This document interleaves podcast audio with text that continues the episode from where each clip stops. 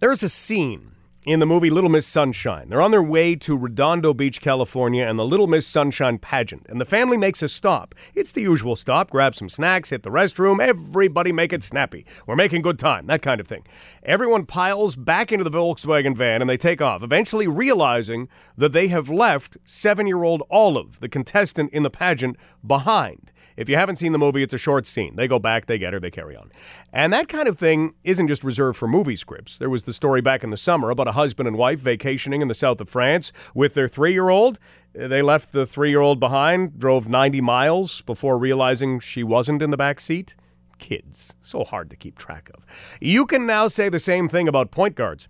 On Saturday night, the Atlanta Hawks were in Detroit playing the Pistons. The Hawks won the game. The players showered, they did the media, they grabbed something to eat, they got on the bus to begin their trip to Chicago, the next stop on their road trip. Unfortunately, they forgot Jeff Teague.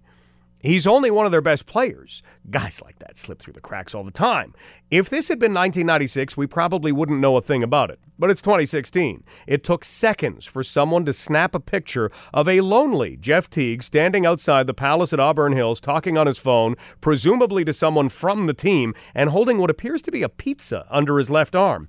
Teague found the picture, posted it on his own Twitter page, and has been making fun of it ever since. Fortunately, he plays for the Hawks. They sit third in the Eastern Conference. They're having a good year. Imagine he played for say, the Sixers, a team that could break the record for futility in the NBA this year, it'd be a very different story. Teague is now back with his team, probably sleeping right now in a comfortable bed at the Renaissance Blackstone or the Waldorf Astoria in Chicago, getting set to play the Bulls tonight.